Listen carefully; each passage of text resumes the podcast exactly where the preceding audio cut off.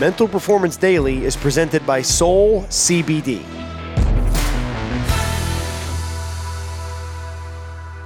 You got to make a decision on where you're going to live. Are you going to live above the line or below the line? This is Brian Cain with the Mental Performance Daily podcast, and today's message, especially dedicated to the great Urban Meyer in his book, Above the Line.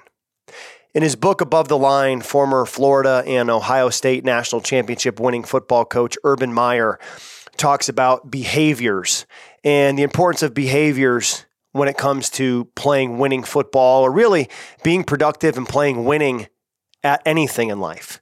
And what I want you to do is grab a piece of paper as you listen to this. Or if you want to somehow do this electronically, you feel free how you want to do it yourself. But draw a line across that piece of paper, which is going to make it easier than doing it on your phone.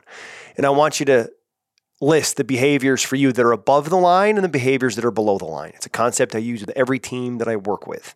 Above the line behavior is behavior that is winning, it's disciplined, it's intentional, it's purposeful, it's on point, and there's a reason why. Behavior that's below the line is the opposite, right? Instead of being disciplined, it's reactionary. Instead of being purposeful, it's almost pointless. Instead of being intentional, it's almost accidental. Instead of being winning, it's losing. And when you can bring clarity in any organization, it doesn't matter if we're talking about little leagues to the big leagues, education, or entrepreneurship, ask yourself what are the above the line behaviors that I need to get more of? And what are the below the line behaviors that I need to bring some awareness and attention to and try to eliminate? And once you make that list of what's above the line and what's below the line for you and those people who you lead, then make a game plan. And here's how simple the game plan is. What are you going to start doing more of that's above the line? What are you going to stop doing less of, right? What are you going to stop doing that's below the line?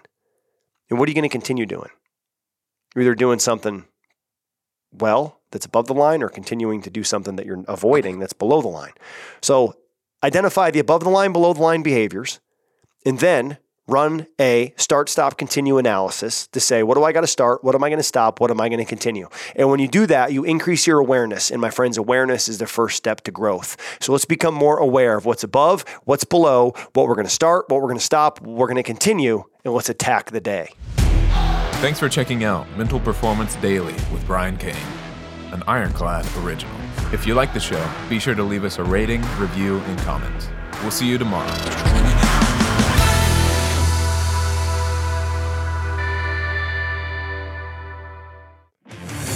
Hey, everybody, massive announcement for you. My friend Brian Johnson and his team at Optimize have made their app free.